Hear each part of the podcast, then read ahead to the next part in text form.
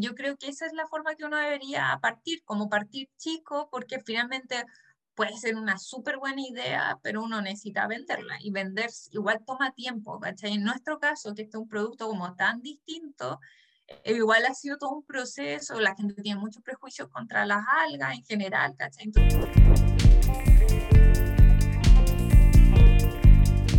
Hola a todos, bienvenidos una vez más a Emprendedor Chile. Mi nombre es François Pousset.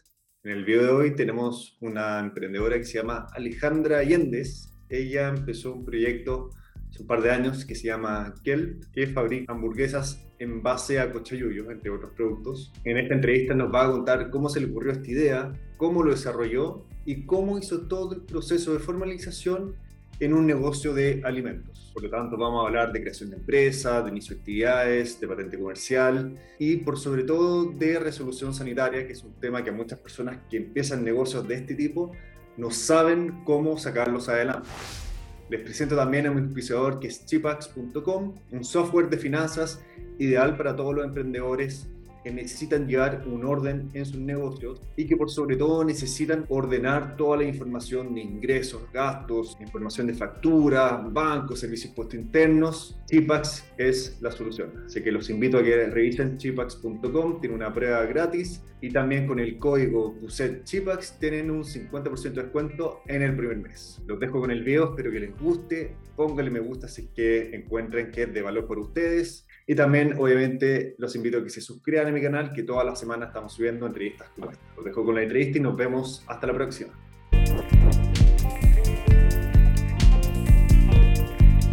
Yo soy Alejandra Allende, soy cofundadora de Kelp. Nosotros hacemos alimentos congelados a base de algas chilenas, que son libres de ingredientes de origen animal, libres de gluten, libres de soya y libres de sellos, con ingredientes 100% naturales y mm, son productos que son de fácil preparación, son ricos y nutritivos, que es lo que buscamos entregar.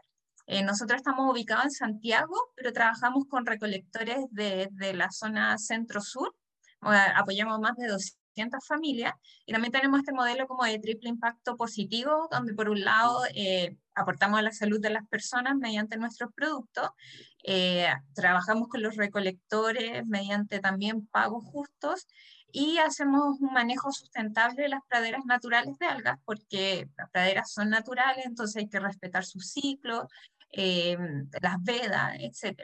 Y además es un recurso que de por sí es mucho más sustentable que cualquier otro recurso terrestre, ya que no necesita eh, terreno ni agua, de hecho obviamente tiene una huella hídrica cero, no necesita intervención humana para su crecimiento, o sea, no necesita químicos, no necesita nada, solo hay que respetar las praderas para que sigan creciendo y no deforestar la, la zona. Oye, qué entretenido esto. ¿Y cómo se te ocurrió hacer este proyecto? Em, yo estudié agronomía y este fue mi proyecto de título, que era parte de un proyecto de la JUNAEP para mejorar los almuerzos de los estudiantes. Entonces yo como el 99,9 de los chilenos también odiaba las algas, o sea, como que lo más que había comido era este típico como ceviche de cochayuyo y el, el sushi y el ceviche de cochayuyo me cargaba, porque como que esa textura, ese sabor, ¿cachai? Entonces, cuando vi el tema, lo encontré demasiado interesante, como poder desarrollar eh, una hamburguesa a base de cochayuyo y va encima enfocada en niños, que igual es un público bien eh, complejo. Entonces, haciendo de mi tesis aprendí mucho de las algas, de su potencial nutricional, que por eso obviamente se les llaman superalimentos, porque son altas en fibra, vitaminas, minerales, tienen omega 3, tienen proteína de buena calidad y, además, que para mí es como lo más importante que engloba todo esto, es que tienen muy pocas calorías. Entonces eso también aporta, obviamente que hay una tendencia de obesidad y sobrepeso igual importante en el país. y claro, ahí también vi el tema de los recolectores, que se les pagaba súper mal, que había problemas con la, con la extracción de algas, que en el norte de hecho hay varias zonas deforestadas, porque como al alguero se le paga tan mal, él tiene que sacar más para poder hacerse un sueldo digno. Em, es un recurso que está súper disponible en nuestro país y finalmente no se aprovecha, está tirado en la playa, la gente lo considera basura. Em, entonces me pareció que el modelo era súper bueno Aparte logré hacer la hamburguesa que quedó buena, la probamos en niños, funcionó. Y claro, como esto era una tesis... Esto todavía como parte de la tesis. Sí, todo como parte de la tesis. la parte final, obviamente, era hacer la prueba con niños y la tesis terminaba con el contenido nutricional y todo. Entonces, y, acá, y en, alguna, en algún momento de este proceso, ¿se te ocurrió que esto podía transformarse en un negocio? La verdad es que, eh, claro, eh, al final lo que pensaba era como llegamos a un súper buen final, un súper buen puerto, pero eh, las tesis quedan como tesis, pues, ¿cachai? Quedan en una biblioteca y finalmente una vez por la entidad que lo encargue necesita que alguien se haga cargo porque ellos no, no ellos como que licencian estos servicios, ¿cachai? Entonces me quedó la idea, eh, pero claro, yo en agronomía no había aprendido nada como de negocios como tal y tuve la oportunidad de hacer un magíster de emprendimiento como pensando en esto mismo, en cómo poder desarrollar esta idea para ver si en verdad tenía potencial eh, ahí conocí a mi socio, que es Alonso, y con él somos los cofundadores de KET. Y mm, ahí hicimos también como nuestra tesis del magíster, que era todo el, el estudio de mercado em, y el modelo de negocio para que quedara una unidad económica sustentable, ¿cachai? Evaluamos también los productos, eh, porque también pues yo venía con la hamburguesa, no, pero no podía no ser el, el mejor producto para partir, pero la verdad es que er, eh, nos dimos cuenta que sí, que la gente estaba justo en ese momento buscando opciones para mejorar los almuerzos y las cenas, eh, porque en esa época había mucho snack, mucha bebida que era como saludable, pero finalmente las comidas principales son las que definen la dieta y mm, la gente no tiene tiempo para cocinar, porque al final lo más lo mejor es cocinar y así es más, obviamente más natural, etcétera. Pero si no tienen tiempo, esta era una solución súper buena a los sustitutos cárnicos. Y aparte nos dimos cuenta que como el early adopter eran los veganos, porque ellos tenían una mucha mejor disposición a probar eh, ingredientes nuevos. De hecho, sabían que las algas ya eran buenas, que tenían proteína y todo. Entonces, porque claro, ellos como no consumen ingredientes de origen animal, están buscando siempre eh, nuevas fuentes de proteína y obviamente antes era como soya y soya, entonces era bien aburrido eh, para alguien que es vegano muchos años. Aparte está el tema de la soya transgénica, y la soya está en muchos otros productos, entonces ha empezado a producir alergia. Entonces, eso nos validó un poco el modelo de la hamburguesa, que también la hamburguesa es mucho más fácil de producir como un producto como para partir. Y eso fue, ahí como que validamos todo el modelo y nos decidimos después a lanzar la empresa.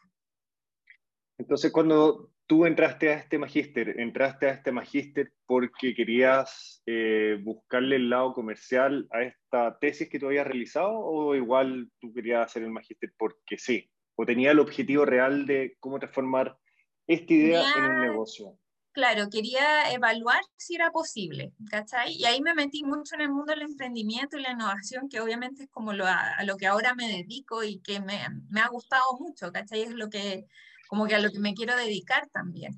Eh, porque es súper entretenido finalmente. Pero claro, nosotros teníamos que validar que las algas eran un ingrediente y era un recurso que finalmente tenía potencial. Entonces, por eso decidimos igual hacer el negocio en sí para validar las algas, ¿cachai? y para así poder desarrollar otros ingredientes, otros eh, insumos, porque por ejemplo ahora desarrollamos un, como un biofilm a base de algas para em, empaques unitarios de alimentos congelados, que estamos en proceso ahora de validación técnica y comercial. Porque las algas tienen muchas propiedades que son súper buenas, entonces en verdad eh, claro, pasa de que es como con todos los recursos chilenos, como que sale como materia prima y en otro país hacen los productos con ella. Por ejemplo, las algas tienen como estos derivados que se ocupan como gelificantes, pesantes, muchas industrias, pero se van como algas nomás de acá.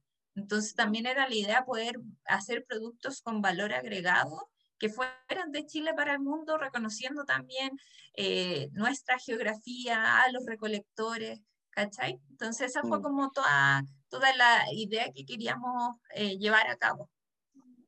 Entonces, a tu socio tú me dijiste que lo conociste en el magíster. Claro. ¿Y, ¿Y, por qué se te ocurrió que él podía ser la persona adecuada para ayudarte con este proyecto? La verdad es que él fue como el motor que quiso, o sea, él se hizo solo parte del proyecto, él le vio mucho potencial y él fue el que dijo, no, tú le contaste tu idea, tú le dijiste, mira, yo estoy con esta idea, y él se entusiasmó y te dijo, oye, me gustaría hacerlo contigo, fue como algo así. Claro, es que cuando uno postulaba al magíster tenía que postular con una idea, ¿cachai? Entonces, pues durante los cursos iba a ir haciendo como validación de este modelo. Entonces, yo obviamente tuve que contar mi idea al principio, a harta gente le gustó mucho, pero él se me acercó y me dijo, oye, esto en verdad eh, tiene mucho potencial porque él viene de ese mundo, él es como el, él es el financiero y el que ve la gestión y administración, ¿cachai? Yo soy la que hace el desarrollo de los productos y veo la parte comercial también porque obviamente hay que hacer de todo. Entonces, claro, él, él ha sido el que le ha ido poniendo más estructura y que finalmente nos ha permitido ir creciendo orgánicamente y no quebrar en ninguna, en un momento, porque finalmente este tema, el de la gestión y la finanza, es súper importante, que yo también creo que es un tema que muchos emprendimientos no saben llevar eh, y que por eso, aunque sean ideas muy buenas, terminan quebrando en algún momento. ¿Tú siempre pensaste que necesitabas un socio para desarrollar el proyecto o tú pensaste en algún momento, en algún momento que podías hacerlo sola? Es que en el magíster también nos enseñaron como la importancia de tener un equipo multidisciplinario, ¿cachai? Como que yo sabía que finalmente no podía hacer todo yo sola porque obviamente no tengo todas las capacidades y entre yo aprender más de todas las áreas era mejor que me dedicara a una y las pudiera profundizar.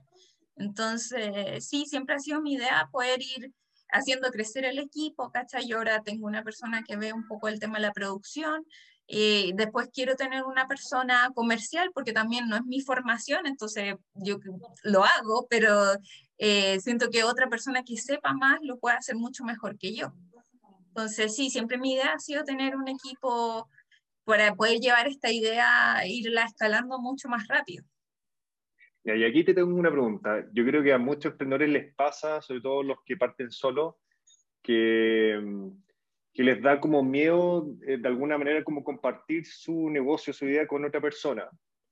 Y eso por un lado. Y por otro lado, creo que también es mucho más fácil, obviamente, que tu socio sea de repente como un, un, amigo de toda la vida, alguien que conoce hace mucho tiempo, un familiar, versus alguien que quizás lo conociste hace poco.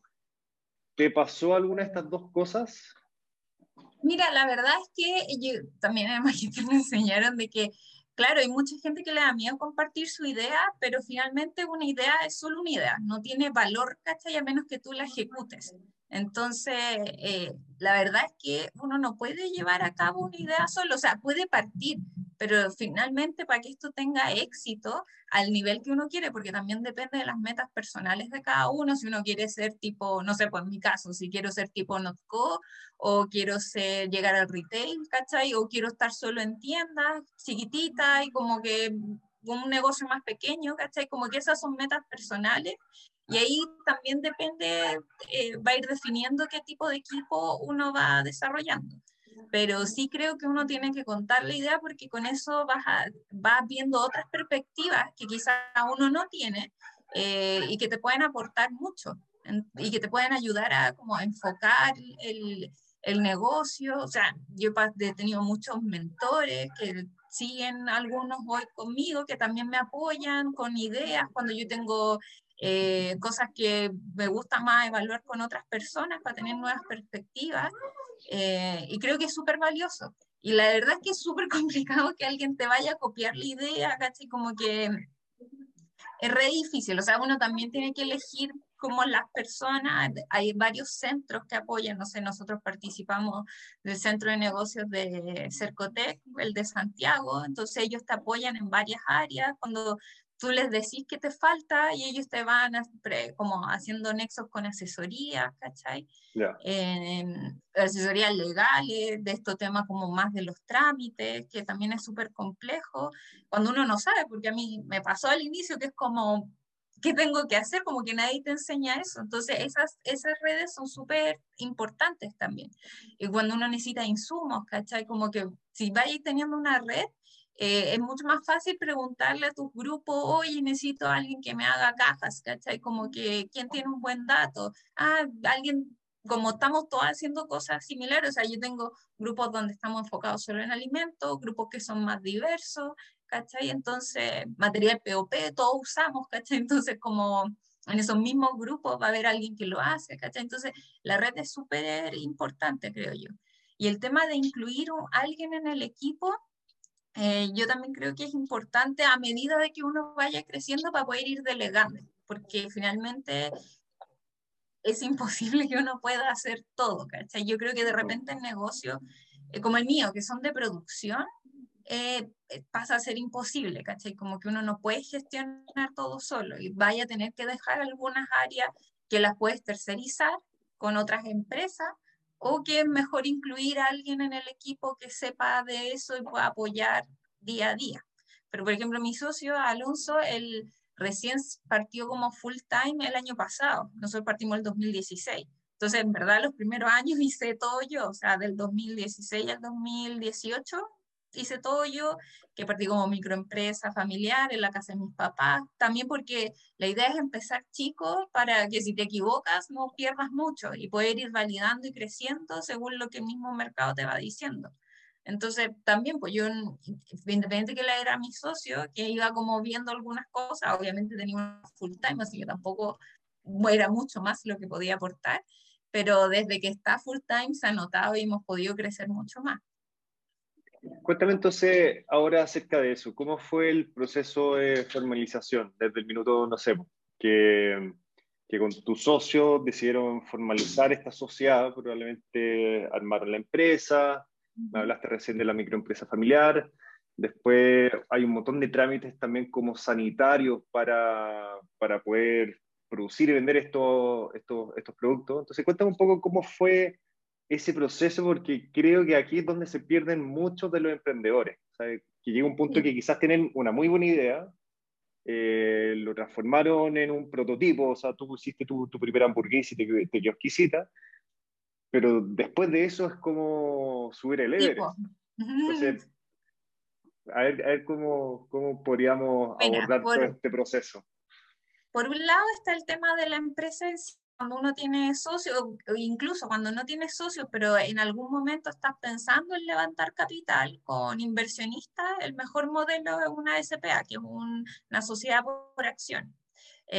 finalmente las empresas se pueden hacer en empresa en un día en la página web, Igual yo creo que siempre es bueno poder apoyarse con alguien que sepa mucho más, ya haciendo, haciendo un curso, como te digo, estos centros de Cercotec te hacen capacitaciones, te pueden apoyar con alguien legal, ¿cachai?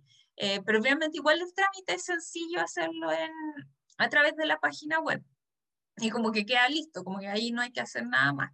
Pero por otro lado, en, en mi caso, como partí como microempresa familiar, era como una persona con inicio de actividades, pues como no una persona, o sea, era una persona con inicio de actividades, ¿cachai? Entonces, el modelo que usé yo era como que yo hacía los productos y se los vendía a la empresa y la empresa los comercializaba porque fuera más sencillo, ¿cachai?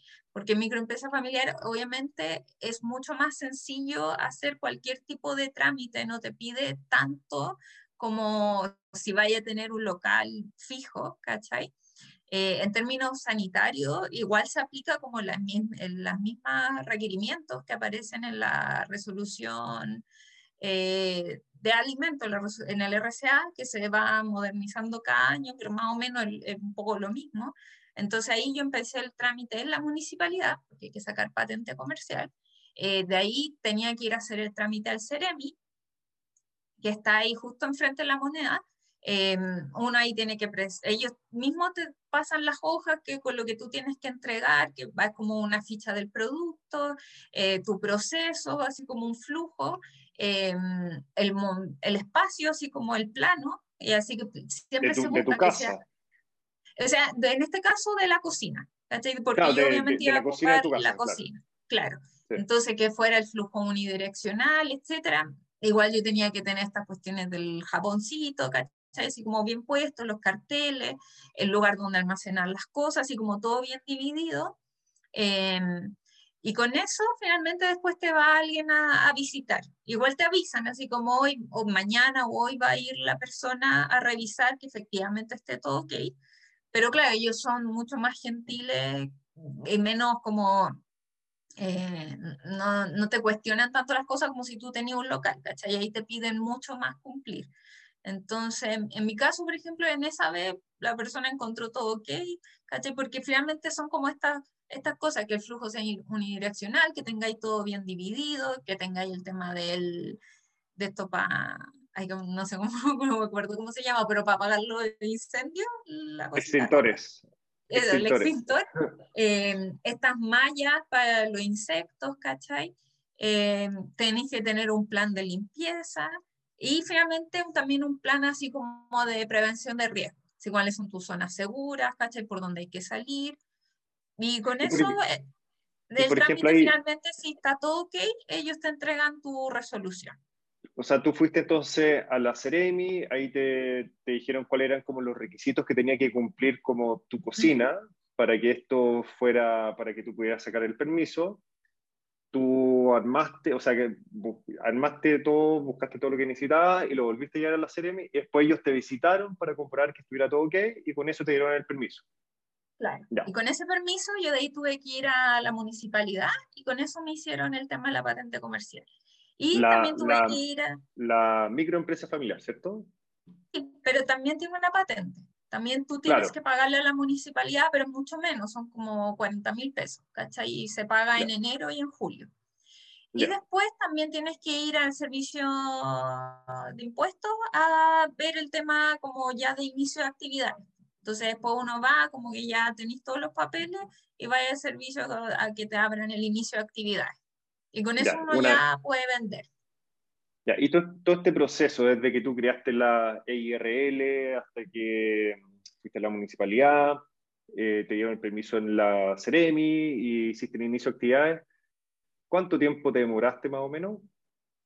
Eh, lo más lento es el tema del, del Ceremi. Lo más lento ahí depende de cuánto ellos se demoren ir a, ir a visitarte. En mi caso no se demoraron mucho, se demoraron como dos semanas, pero ya había escuchado gente que se había demorado dos meses, tres meses, ¿cachai? Y eso ya es solo de la Ceremi. Y también depende de cuánto uno se demora en habilitar bien el espacio, ¿cachai? Yo me demoré poco porque en verdad era un espacio grande, entonces como que en una semana más o menos hice todos los cambios, entonces al final me va a haber demorado en todo máximo un mes y medio, dos meses, pero...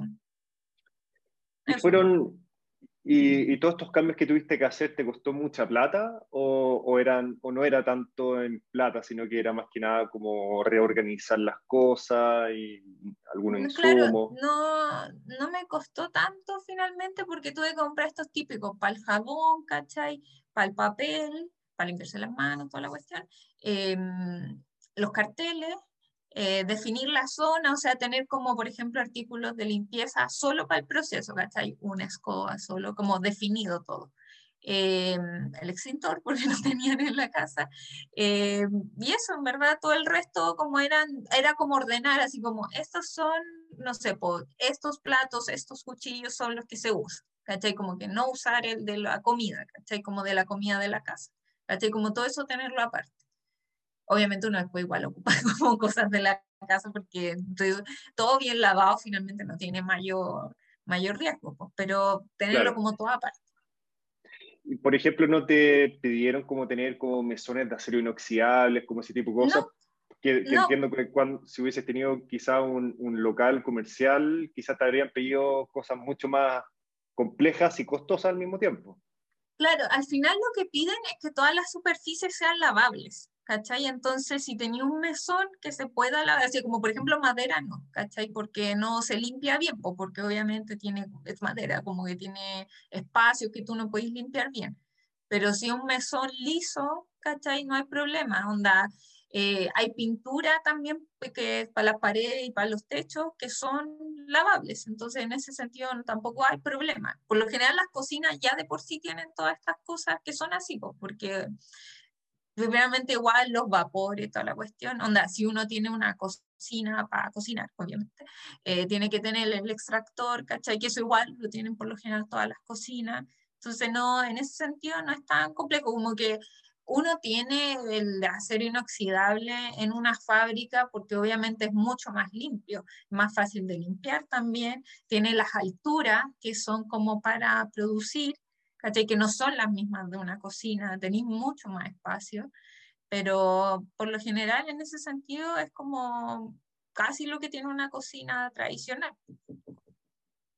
Ya, entonces todo este proceso fue relativamente fácil como ir pasando toda esta etapa, no, no tuviste que como asesorarte con alguien, con arquitecto, con, o con otro tipo de profesional como para, para sacar no, la verdad Es que yo como, como te contaste, yo como recomiendo mucho los centros de estos de negocios de Cercotec, encuentro que son demasiado buenos cuando uno está partiendo, entonces yo también pregunté ahí, hay un ejecutivo que está como a cargo tuyo, entonces en un momento hasta ella misma me acompañó, ¿caché? Porque después tuve, eh, no me acuerdo bien, pero tuve como un tema, pero harto después, ¿caché? Como que algo no había quedado tan bien y ella me ayudó a hacer el arreglo, ¿caché? Entonces, porque obviamente después yo, cuando ya pasamos a arrendar una cocina, tuve que matar mi, mi inicio de actividades personales, pues porque para qué lo quería. Entonces ese proceso igual no fue tan, como que ahí ya no era tan fácil eh, el trámite como que uno no sabe, entonces es más fácil que alguien te diga cómo tienes que hacer, o no sé, pues esta niña eh, me acompañó a la municipalidad a preguntar, porque ella igual, como e, en este caso era de Maipú, porque yo vivía con mis papás en Maipú. Entonces ella como, ah, yo conozco a alguien, vamos, ¿cachai? Entonces en ese sentido uno se siente como mucho más acompañado, entonces, mm. pero igual uno lo podría hacer solo, ¿cachai? Entonces tú elegiste hacerlo como microempresa familiar básicamente porque todo este proceso de, de, obtener como la resolución sanitaria era mucho más fácil y también obviamente porque no tenías que invertir en un local comercial y podías partir usando la cocina de tu casa, que obviamente es mucho más rápido, es mucho más barato, y, y, ahí realmente ver si este negocio funciona o no, y si funciona, ahí lo, lo, lo hacen mucho más formal, más profesional, más, en un local comercial propio. ¿Ese fue un poco como el objetivo? Sí, sí, efectivamente, como te decía, yo creo que esa es la forma que uno debería partir, como partir chico, porque finalmente puede ser una súper buena idea, pero uno necesita venderla y vender igual toma tiempo, ¿cachai? En nuestro caso, que este es un producto como tan distinto, eh, igual ha sido todo un proceso, la gente tiene muchos prejuicios contra las algas en general, ¿cachai? Entonces, porque obviamente el segmento vegano hace cinco años era mucho más pequeño. Entonces todo ese trabajo tomó tiempo. De hecho, como te dije, yo estuve con la microempresa hasta el 2018. En 2018 ya empezamos a arrendar una cocina por día, para poder producir más. Entonces, ¿cuánto tiempo alcanzaste a estar con esta modalidad? Como dos años, 2016-2017, claro. Eh, y, producía yo nomás, pues, ¿cachai? Así como, igual obviamente la, la, cantidad fue aumentando, entonces ahí era más, era casi todos los días la noche, ¿cachai? Obviamente es harta pega, es harta pega, en especial, yo creo que cuando uno hace productos siempre es mucho más pega que, no sé, pues importáis, ¿cachai? Obviamente eso tiene otros temas de importación como tal, pero finalmente después lo revendí es mucho más sencillo, ¿cachai? Hacer productos requiere capacidad, ¿cachai? Em, las niñas que hacen joyas, ¿cachai? Como la capacidad que tengan ellas para hacer las joyas o de ir produciendo gente. Y claro, por ejemplo, en ese modelo que no hacía alimento, no necesitáis el seremi, entonces todo también es mucho más rápido. Sí. Ya, otra pregunta eh, con respecto a, esta figura de la ERL que producía y le vendía a la SPA, donde era socia con, con, con, tu socio. Que, ah, ¿Cómo se llama tu socio? Perdón, se volvió. Alonso. Alonso, Alonso, Alonso. Alonso. Ya, entonces, tú cuando armaste esta em, microempresa familiar con la IRL, ya e, eso, eh, ¿así lo habían conversado con, con Alonso o tú tenías esta microempresa de antes? No, no, la, eh, decidimos hacer ese modelo para, con este fin, pues, de partir probando, de ir mejorando la receta, que eso eh, también tomó tiempo, porque las algas igual, eh, como, es como un vegetal terrestre que varía según la zona que venga, el estado, si es más joven, más madura, si es como más el tallo que las hojas, que no se llama así, pero para hacerlo más, más fácil, entonces nosotros en el proceso, porque obviamente como la gente no, no existe toda esta información, no podíamos pedir tan específico. Entonces en el proceso teníamos que poder estandarizar el recurso, ¿cachai? Entonces igual tomó harto tiempo y también porque, que esto, porque nosotros es nuestro ingrediente principal, onda 50% del producto es alga. Entonces también pues, para que el producto final quedara rico, ¿cachai? Que tuviera buena consistencia. Eh, en el transcurso nos salió el tema del gluten, ¿cachai? De, el sin soya lo elegimos siempre porque era como ya hay mucha soya, entonces la idea es que sea algo distinto, pero sin gluten no apareció entre medio, entonces también puede ir ajustando. Entonces, claro, en ese sentido, eh, lo hicimos así, a propósito. Y claro, yo le vendía así como a costo, no era como más allá de eso, ¿cachai? De hecho, como con la SPA compramos las materias primas, porque también puede ser eso, porque tú le pasáis todas las materias primas a la empresa, eh, a la empresa que te va a fabricar, eh, en este caso como empresa entre comillas, y como que tú cobráis solo el servicio de, de maquilar, ¿cachai? Eh, y le entregáis el producto. Entonces, realmente era como que era un costo mínimo porque obviamente era la misma plata finalmente. Entonces decidimos hacerlo así porque, claro, igual había una posibilidad de que no funcionara. Entonces, ¿para qué íbamos a invertir? Porque hay mucha gente que hace eso, pues invierte en el local y esos son costos fijos súper altos, ¿cachai? Súper altos, al arriendo del local, la implementación, ¿cachai? Entonces, yo creo que si uno puede partir con microempresas familiares, es mucho más sencillo. De hecho, yo conozco mucha gente que ha partido de esa forma en, sus casas. Lo que sí, está el tema de que si uno vive en un departamento, ahí es más complicado porque tú necesitas como la aprobación del edificio, ¿cachai? Como de todos tus vecinos para que te permitan tener este giro comercial en tu edificio. Y aún así depende después que te, de la municipalidad que te lo den. Entonces tiene que ser en casa para que sea más, más fácil. De repente estos edificios antiguos es mucho más eh, fácil que sí se la den porque son menos vecinos, ¿cachai? Como que un, es como más gentil. Pero en edificios eh, como más nuevos, con más vecinos, es mucho más complicado. Entonces, en eso, como si esa es la situación, yo creo que ya en alimentos, hoy hay el tema de las cocinas por día cuando partí no había, entonces también esa era una de las razones. Entonces, arrendar una cocina por día para producir, igual te libera mucho porque podéis producir más, lo guardáis y lo vais vendiendo de a poco y tenía el costo solo de un día de producción como costo fijo, entonces, que finalmente pasa a ser como un costo variable, pero eh, es mucho menor, no tenéis que invertir porque el local ya tiene todo, ya tiene todas las resoluciones, ¿cachai? Eh, por lo general, uno igual tiene que ver si encaja, pero estos locales que tienen ese fin, por lo general tienen todas las resoluciones y tienen distintas áreas según tus procesos. Mira, qué, qué buen dato ese de, de, los departamentos. Entonces ahí con los departamentos, ¿esto se, como que se aprueba en, estas como asambleas? Claro, claro, y necesitáis como un documento firmado, escrito y lo presentáis a la municipalidad pero ahí depende igual de la municipalidad porque eh, también están los planos de la municipalidad que definen cuáles son las zonas urbanas, estas zonas como intermedias que pueden ser como eh, como comerciales o industriales, por decirlo así, eh, urbanos como ambas, y hay zonas que son netamente como industriales, que igual al final terminan viviendo gente ahí. Pero si tu zona es netamente urbana, es mucho más difícil. Igual te pueden dar el permiso si finalmente no, como que el tema es que uno no genere mucho ruido, mucho desecho, ¿cachai? Como al lado de casas. Entonces, ese es como el tema. Pero igual depende mucho de ese plano también.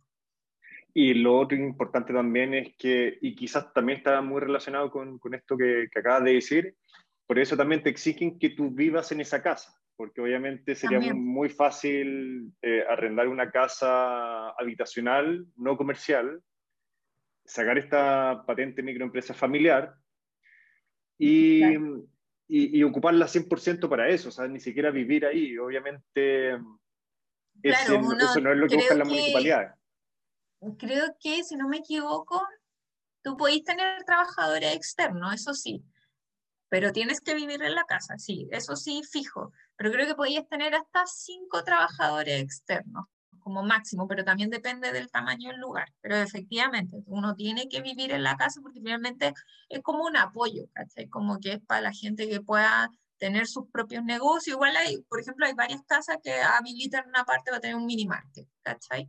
Eh, y finalmente, la, mi pyme igual generan mucho empleo, autoempleo, ¿cachai? Entonces, obviamente que tienen que eh, potenciarlas igual, ¿cachai? Porque si no, habría mucho más cesantía todavía. Claro.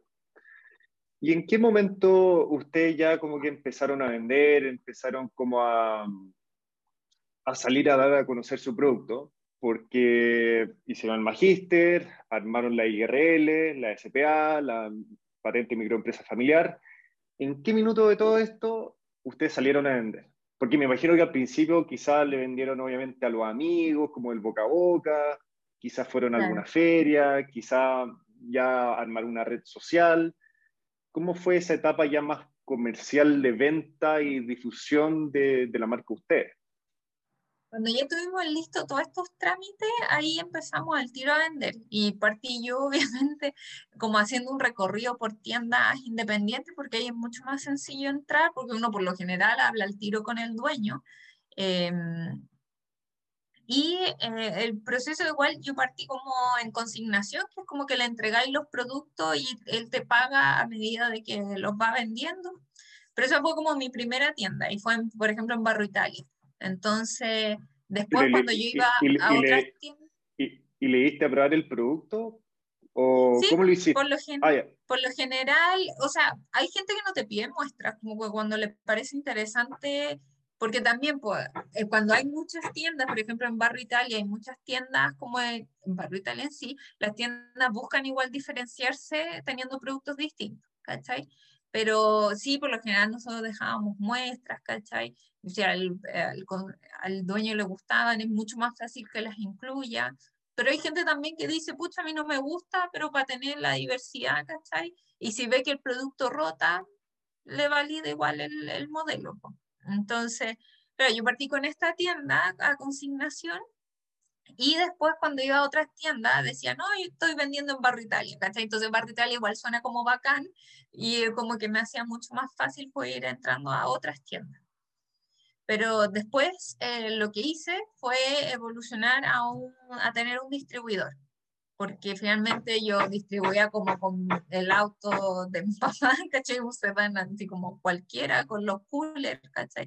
Vivía en Maipú, entonces todo me quedaba lejos ¿cachai? En esa época no habían tiendas de este estilo en, en Maipú, entonces obviamente que realmente yo no contabilizaba el costo ni de la benzina ni nada, porque era, mis papás igual me apoyaban con eso, pero obviamente que en sí no era muy sustentable. Y de ahí puede ser que uno quiera tener el vehículo y hacer toda esa pega uno, pero también pues igual es una inversión, ¿cachai? Entonces dije, mucha, yo me quiero concentrar en el tema de finalmente desarrollar productos y vender la marca. Eh, mejor tengo un distribuidor. Entonces ahí partimos después, el, como casi al año después igual, con un distribuidor de productos veganos. Entonces que a él le interesaba en verdad diversificar su cartera y él era full vegano, ya estaba como bien validado en el, en el mercado porque había sido uno de los primeros, tenía una marca propia Em, pero también eran como una empresa chica, así ellos como que el dueño era el que andaba de chofer, ¿cachai? Entonces compartimos con él vendiendo, entonces ahí fue mucho más fácil, porque llegamos a muchas más tiendas, él enviaba regiones, ¿cachai? Porque ahí con las cajas con Plumavit y todo el modelo, más producto, porque para mí llenar la caja con puro producto mío, para la tienda igual era, ¿quién va a comprar tanta capacidad? Porque tenéis que tener capacidad de almacenamiento en congelado. Entonces era mucho más sencillo si compraban poquito volumen de nuestro y con los otros productos de ellos. Entonces eso también nos permitió crecer y tomar la decisión de ya empezar a arrendar una cocina por día para poder producir más. Después cuando ya vendíamos más, arrendamos la cocina fijo para nosotros.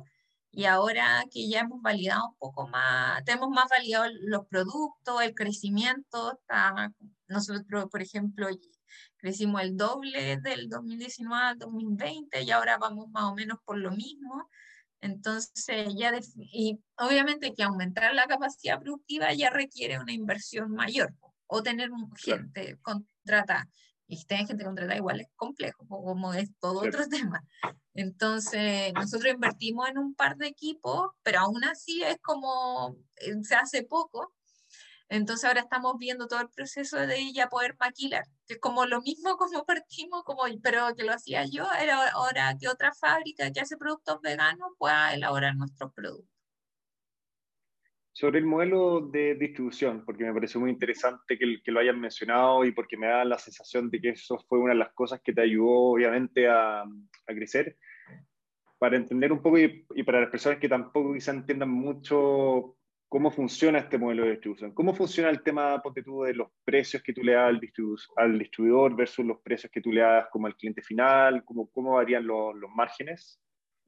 Por lo general, el distribuidor se queda con un 20 o un 30%. Eso es como lo que cobran ellos, más o menos. Y de ahí la tienda debería cobrar como un 50 extra, pero la mayoría cobra un 100, como mucho más. Eh, y uno a la tienda no le puede decir, o tal, le da un precio sugerido, pero ellos venden al precio que quieran, obvio.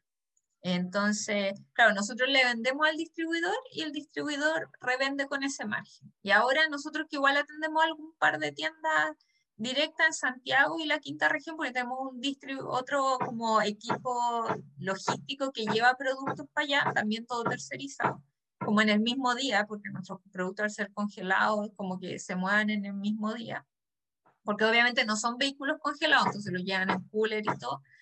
Eh, entonces, claro, nosotros a esas tiendas les cobramos más o menos el mismo precio que cobra el distribuidor, porque obviamente no queremos competir con ellos, pues, ¿cachai? Como que no queremos quitarle cliente, porque la idea es que ellos finalmente eh, distribuyen, que para nosotros es mucho más fácil. ¿Y cómo lo hiciste tú, por ejemplo, para saber eh, el precio al cual vender tus productos? porque hay muchas maneras distintas de hacerlo. O sea, obviamente hay una manera que tú puedas ver ya cuánto me, cuánto me cuestan todos los insumos, la mano obra, qué sé yo, la electricidad, el, el, arriendo o el proporcional del arriendo en el caso que fuera como en la casa, la casa donde partiste. Como también uno puede mirar cuál es tu competencia o cuáles son como, quizás no la competencia directa porque tu producto era único, pero contra qué tipo de productos compites, cuánto cuestan y cómo me posiciono frente a ellos. ¿Cómo lo hiciste tú? Eh, al final hicimos una mezcla de ambos. Tomamos obviamente todo el tema de los costos pero también visualizando la competencia, porque no podíamos ser más caros, porque obviamente nadie, como que a nadie se le ocurre comer algas, ¿cachai? No es como que la gente lo ande buscando, entonces como que sea mucho más fácil ponerle un precio más alto y que la gente lo quiera comprar. Entonces buscamos nuestra competencia, que en este caso son como las hamburguesas de legumbres, ¿cachai?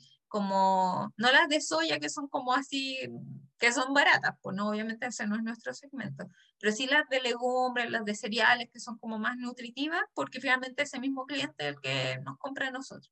Entonces hicimos ese match, ¿cachai? Como que nos calzó, obviamente, los, nos calzaron súper bien los precios eh, con nuestros costos y el precio final, Así que no fue tan complejo en verdad en ese sentido, como que nos dio súper bien, no tuvimos como que, no tuvimos que cambiar muchas cosas porque así como que orgánicamente dio, dieron los números.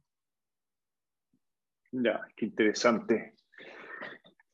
Y cuéntame también entonces, em, con respecto a la producción inicial, porque em, cuando, o sea, si volvemos atrás, cuando tú empezaste a, a visitar como las tiendas con tus productos, ¿cómo era tu producción hasta ese momento? Tú hiciste una primera producción, no sé, de 100 hamburguesas, estoy inventando, un día, y tú dijiste, ya, con estas 100 hamburguesas voy a salir a recorrer todas las tiendas que pueda, que puedan interesarse en mis productos, y en base a lo que ellos me van comprando, yo vuelvo a producir.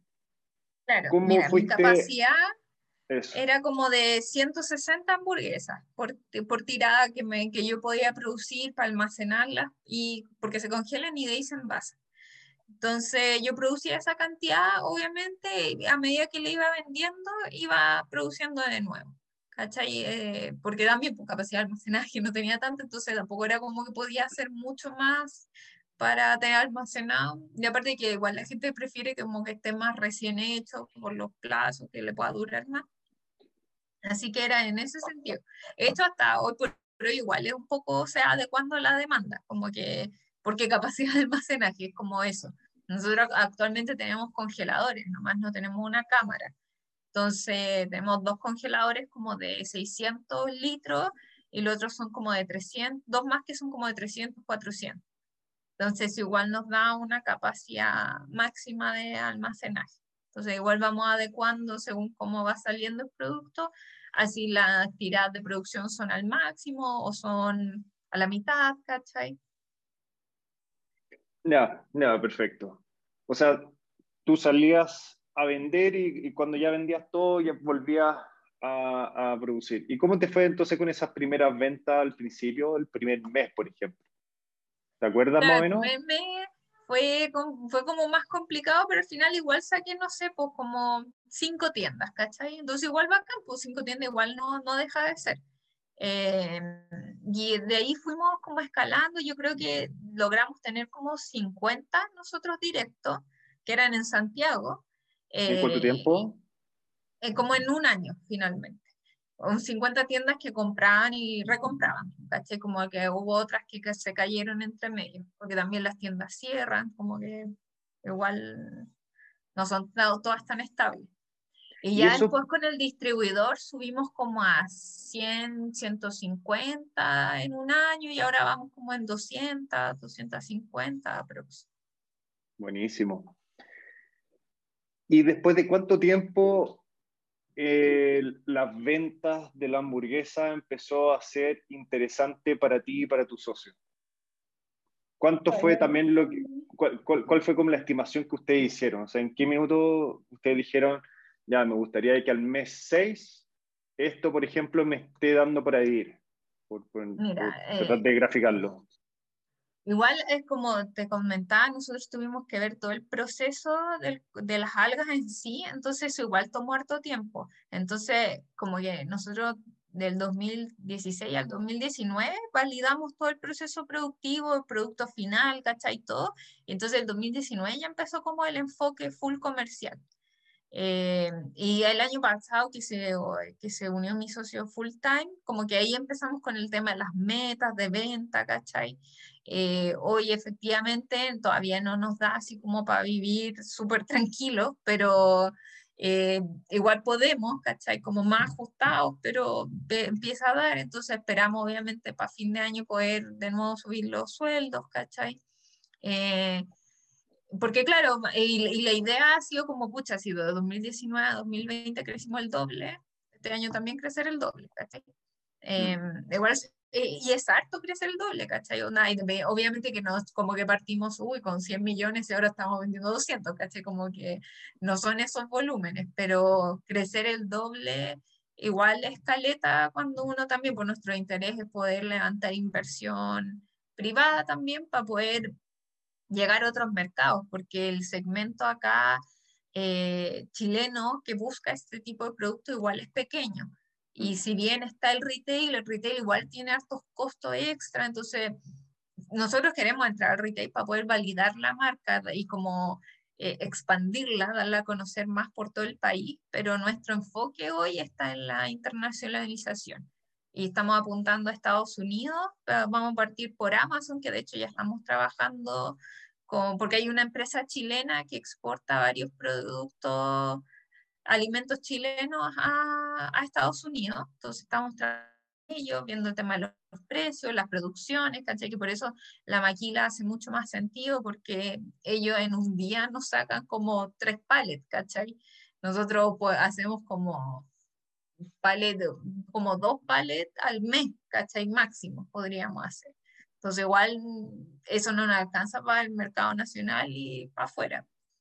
Entonces, esa, esa es como la, la, idea que tenemos ahora. Entonces, como que el enfoque comercial viene bien de, como más del 2019, y como, pero ya mucho más ordenado desde el año pasado y este año. Con respecto al packaging, sobre todo al principio, ¿ustedes le prestaron mucha atención a que el packaging tenía que ser bonito, atractivo, llamativo, o era más bien un packaging simple? ¿Y cómo ha evolucionado también ese packaging hasta... Ha evolucionado caleta, sí. Porque el packaging igual es un costo alto dentro del producto final, es como uno de los mayores costos, porque también pues, uno no va a producir así como a 100.000 unidades, ¿cachai? Porque nosotros estábamos en constante mejora, entonces los ingredientes iban cambiando, las tablas nutricionales, entonces no tenía sentido eh, producir tanta cantidad de, de envases, ¿cachai? Entonces, porque después eso ya no te sirve, hay que botarlo, entonces, también por el generar tantos residuos, ¿cachai? Entonces, en ese momento cuando nosotros partimos también, pues no, la competencia no tenía envase así muy pro, entonces nosotros teníamos, ocupábamos estas bolsitas de polipropileno, que son reciclables y todo, y le poníamos los stickers, uno adelante y uno atrás, ¿cachai? El de adelante con la marca, la variedad y todo, y el de atrás con toda la información. Y partimos así. Al año siguiente hicimos una caja, pero era una caja que era para las tres variedades, entonces pues tenemos tres variedades de hamburguesas, tres sabores distintos, entonces ahí marcábamos cuál era. Entonces era una caja igual para todos, ¿cachai? Comprábamos como mil unidades, 500 primero y después mil. Después ya hicimos claro, eh, eso es, quizá ahí vale la pena como explicar eso, porque quizá alguien no, no va a entender por qué hacías una caja igual para los tres productos, por qué no hacer tres cajas distintas, pero obviamente acá hay un tema de economías de escala. O sea, si tú ibas a la, a, la, a la, imprenta, qué sé yo, o a la, persona, a la empresa que fabricaba las cajas, eh, ellos te venden un desde que muchas veces son de mil para arriba, de un solo tipo. Entonces, claro, en ese caso habrías tenido Claro, entonces en ese caso habrías tenido, tenido que hacer mil de cada, de, de, cada uno de los tres sabores y eso obviamente te habría encarecido todo. O habría hecho 300 de cada uno, pero habría sido mucho más caro. Claro, sí, pues, sí, de hecho, entre hacer 500 y 1000 es como el doble, ¿cachai? Entonces, es, es harta la diferencia. Entonces, claro, nosotros decimos hacer 1000, que era un costo que podíamos asumir dentro del precio final, y claro, partimos iguales, ¿cachai? Onda filo, nosotros las marcábamos y chao. Porque también igual en la competencia no tenía todo así como, había muchas marcas chicas como la nuestra, entonces sus packaging tampoco eran tanto mejor, ¿cachai? Porque eso igual hay que fijarse, porque si tu competencia tiene packaging así hermosos, obviamente la gente se deja mucho llevar por el packaging. Entonces ahí quizás vale la pena invertir más. Eh, quizás partir con un puro producto, ¿cachai? Pero yo creo que un packaging estándar igual no es malo, si onda, puede ser súper lindo y las variedades se las puedes pegar hasta con sticker, ¿cachai? Como que no tiene, no tiene tanto atado, ¿cachai? Como y para partir, en verdad yo creo que es la mejor opción. Porque, si, porque más encima eso tú lo pagáis al tiro. Entonces no es como, ah, yo lo voy pagando cada mes según lo que usé. No, pues tú lo tienes que, por, por lo general es 50 y 50. Entonces van a ser como, no sé, 500 lucas o un palo de una, ¿cachai? Entonces, por lo general sale de la inversión propia y después te lo va a ir devolviendo. Entonces, igual ahí depende, pues, ¿cachai? Entonces, claro, nosotros después evolucionamos a tener cajas distintas porque ya los volúmenes daban.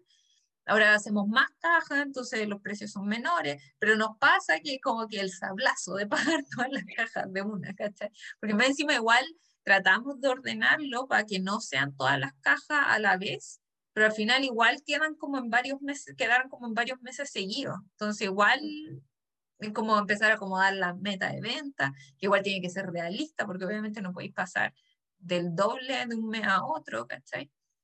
Entonces, todo un tema de costos que tiene que ser bien, bien ordenado. ¿Tu producto ha cambiado mucho desde esos primeros prototipos o los, ¿Sí? ¿Pero en qué sentido? ¿Como la, la fórmula ha cambiado el, el, o, o, la cantidad de, o el gramaje de, del producto final? No sé. Sí, ha cambiado todo. La formulación ha cambiado mucho, el gramaje también lo cambiamos. Eran de 80 gramos al principio, ahora son de 100, pero eso se cambió una vez, ¿cachai? Como que de ahí las dejamos fijos de 100. La formulación creo que han sido como 4 o 5 distintas. ¿Y por qué porque la, eh, al principio, como que todas las hamburguesas que habían cuando nosotros empezamos eran como de 80 90 gramos. ¿cachai? Después empezaron a haber muchas de 100, 120. Entonces nosotros dijimos, ay, como que igual había que acomodarse un poco, porque obviamente la de 80 se veía mucho más delgada. Entonces la de 100 ya tiene como un grosor bien como unitario, pero por ejemplo nosotros atendemos restaurante y a ellos le hacemos hamburguesas de 150, ¿cachai? Porque obviamente su, por lo general atendemos hartos que son como de carne y esta es su opción vegana. Entonces, obviamente las de carne también son como cotota o le meten caleta de carne, entonces tiene que verse visualmente más similar. Pero no las vendemos a público final porque en verdad ya está como el estándar entre 100 gramos para la hamburguesa. La fórmula, como te decía, yo creo que debe haber pasado por 5 o 6 cambios, más o menos. Adecuando este tema del proceso del cochayuyo que hacía que el producto final variara. Pues. Entonces ahí teníamos que ajustar los ingredientes finales. Y el tema del packaging, porque hubo como, vamos como en el tercero. ¿sí? Ya. Igual entre medio este tercero ha tenido como versión 1, 2 y 3, ¿cachai? Como que hemos ido adecuando cositas entre medio, pero como detalle. La aceptación del producto con sus clientes, ¿cómo ha sido desde el principio, desde las primeras ventas que hicieron? ¿Cómo fue, por ejemplo, la primera vez que una tienda que ya la habías vendido te contactó para pedirte más porque había sido, porque tuvo un éxito? ¿Cómo fue ese proceso? Mira, yo creo que en cuanto a nuestro producto, la principal razón por la que las tiendas compran es para tener variedad. Nuestro producto no, no rota tan rápido como, no sé, otros más otros que están más posicionados en el mercado, ¿cachai? Por lo que te digo, es en verdad nadie se, de, de partida uno, no somos súper conocidos como a nivel nacional para que alguien diga, hoy existen hamburguesas de algas, ¿cachai? Nadie se despierta diciendo, hoy, hoy día quiero comer una hamburguesa alta, ¿cachai? Con las legumbres eso ya pasó, pues como que hay mucha gente vegana que tiene súper posicionado el, o como que ya tiene parte de su dieta comer eh, hamburguesas de legumbre o cosas a base de legumbre. En cambio, con las algas no pasa eso, ¿cachai? Nosotros hemos tenido que hacer está como eh, inversión en educar al consumidor, ¿cachai? Antes al principio participábamos también de hartas ferias, ¿cachai? Para poder hacer degustaciones. Ahora con la pandemia no se puede, entonces está en ese sentido más complicado. Em, así que la gente lo elige para tener variedad. Y como que las tiendas mismas es como la variedad sin gluten, sin soya, sin sello, eso igual para ellos es valioso, ¿cachai? Porque hay cada vez más personas que tienen algún tipo de alergia. Entonces, esa ha sido la principal razón, como que más que así como hoy esta cuestión se está vendiendo caleta, entonces como por eso tenemos hartos puntos de venta y el producto quizás no rota tan rápido, pero igual se mueve, pues igual la tienda compra de nuevo, ¿cachai? Para tener variedad. ¿Qué otros temas también son importantes al momento de empezar como un emprendimiento relacionado con alimentos? Porque mencionaste por ahí el tema de las tablas nutricionales. Como, ¿Qué requisitos, además de tener ya obviamente la, la empresa, la, la, patente, la resolución sanitaria, la insectividad, qué otras cosas más relacionadas con el alimento en sí son como obligatorias tener? Claro, en el tema del packaging, obviamente tiene que estar como los ingredientes y la tabla nutricional. Y si uno quiere tener algún claim, tiene que cumplir con las normas del RCA, ¿cachai? Por ejemplo, el que te pone buena fuente, que tiene que ser 20% más que, o sea, 20% de la dosis recomendada diaria, ¿cachai? Y tú puedes poner que tu producto es buena fuente de, ¿cachai? Es excelente fuente de cuando un 25, ¿cachai? 25 más. Entonces eso hay que revisarlo. Las tablas nutricionales se pueden hacer de forma teórica, que es más fácil para partir, y después uno puede hacer un análisis de laboratorio para validar, ¿cachai? Pero un análisis teórico sirve. Eh, ¿Cómo por lo general lo hacen nutricionistas. Ah, ya, eh, el análisis teórico lo hacen los nutricionistas. Claro, o sea, yo igual sabía, ¿cachai? Por mi formación de, de, agronomía y que me fui por el lado de alimentos, pero por lo general los nutricionistas son los que más saben, pero igual es sencillo, si es como, como ya están las tablas nutricionales de casi todos los ingredientes. Entonces uno después hace la proporción, pues anda, yo ocupo lenteja, los 100 gramos de lenteja tienen 300 calorías y yo ocupo 50. Entonces la relación, ¿cachai? Y de ahí con cada ingrediente después se suma, es como bien sencillo. Tema de indicar las porciones, cuántas son, el contenido neto, que es como cuántos gramos totales trae el producto, ¿cachai? Porque pasa con las conservas que el contenido neto no es el líquido que tiene, pues, ¿cachai? Porque ese es como, don, no te lo vas a tomar, pues, ¿cachai? Es el producto en sí. Entonces, en nuestro caso es la hamburguesa, entonces no tiene mucha diferencia. Tiene que ir la información de dónde fue elaborado, ¿cachai? El tema de la fecha de elaboración y la duración, que tiene que ir indicado, ¿cachai? Son todas esas cosas que tienen que ir en el envase, sí o sí. Ah, y, también estuvo el tema de como, oh, que salió harto en Europa y que lo querían ver ahora también, que al final creo que no lo van a ver, que es como, ah, no, la hamburguesa es solo de carne, ¿cachai? no le podéis poner hamburguesa a algo vegano. Pero el RCA lo que dice es que le tenéis que poner de qué, cuando no es de carne, la hamburguesa le tenéis que poner hamburguesa de legumbres, hamburguesa de algas, ¿cachai? Mm, Pero hay que revisar el RCA, ¿cachai? Porque eso tiene toda la, las indicaciones. Por ejemplo, si queréis poner reducción sodio, también hay una cantidad que tiene que ser, ¿cachai? Em, libre de calorías no se lo podéis poner al agua, ¿cachai? Porque es lógico, es libre de calorías, ¿cachai? Como bien. Pero, ¿y hay como alguna entidad o algo que, mm, que tiene que darte el visto bueno de, de todo esto? No, o, no, no, no, te dan el visto, no, no, nadie te lo da. Lo más que puede pasar es que si hay algo mal, eh, alguien te puede denunciar y ahí el Ceremi se mete, ¿cachai? A fiscalizar. Porque en teoría el Ceremi debería fiscalizar siempre, pero obviamente no tiene la capacidad para fiscalizar a la empresa. Obviamente fiscalizan más a las más grandes, pero vemos muchas chicas, entonces obviamente que es mucho más difícil que nos fiscalicen. Eh, entonces la principal fiscalización llega cuando tú tenías alguna denuncia, pero la que no como que no sé quién va a hacer la cuestión de la tabla, ¿cachai? Y en nuestro caso, como ocupamos alga, como que el alga no tenía una tabla nutricional, ¿cachai? Nosotros tenemos que hacer el análisis, entonces igual es más difícil que alguien nos diga, oh, esto está mal, ¿cachai? Em, entonces, como en ese caso, claro, si te denuncian ahí te, que, te van a fiscalizar y si está mal algo te van a multar. y ahí se pone más complicado. Claro. Oye, Ale, eh, última pregunta. Y esta es la pregunta que me gusta hacerle a todos y a todas.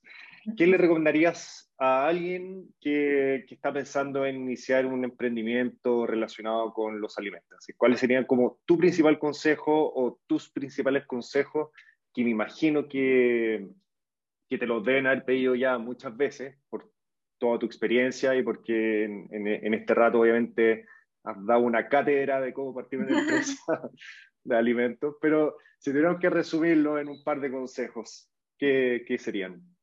Yo creo que partir chico te permite mantener la liquidez para poder sostener tu negocio, porque obviamente está este tema del Valle de la Muerte, que son varios años donde, o depende igual del producto, pero hay un tiempo donde uno no gana, ¿cachai? Porque obviamente hay que invertir primero y después pasáis el punto de equilibrio y empezáis a crecer.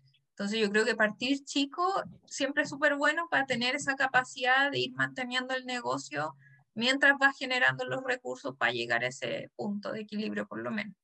Eh, después el tema de los costos, eh, hay que tenerlo súper claro. manejar los costos, el flujo de caja es súper importante. Yo creo que si alguien no lo sabe, que igual es difícil saberlo, en mi caso yo no lo manejo mucho, pero mi socio sabe caleta, entonces ahí yo, nosotros por eso hemos logrado vivir tanto tiempo orgánicamente, ¿cachai? Y que la cuestión vaya dando. Em, pero es súper importante que, alguien, que la gente lo sepa cuando tienen su emprendimiento, en especial también cuando son microempresas que están en la casa, poder dividir cuál es el costo que viene de la casa y cuál es el que viene de la empresa, ¿cachai? Porque de repente la gente no hace eso igual después se le puede complicar y llegar a algún punto, en especial en los periodos difíciles, pues, ¿cachai? Como, como ahora. Pues, yo creo que han pasado que han cerrado muchas empresas por esto mismo. Entonces yo creo que eso, el tema de los costos, hay que tenerlo súper claro.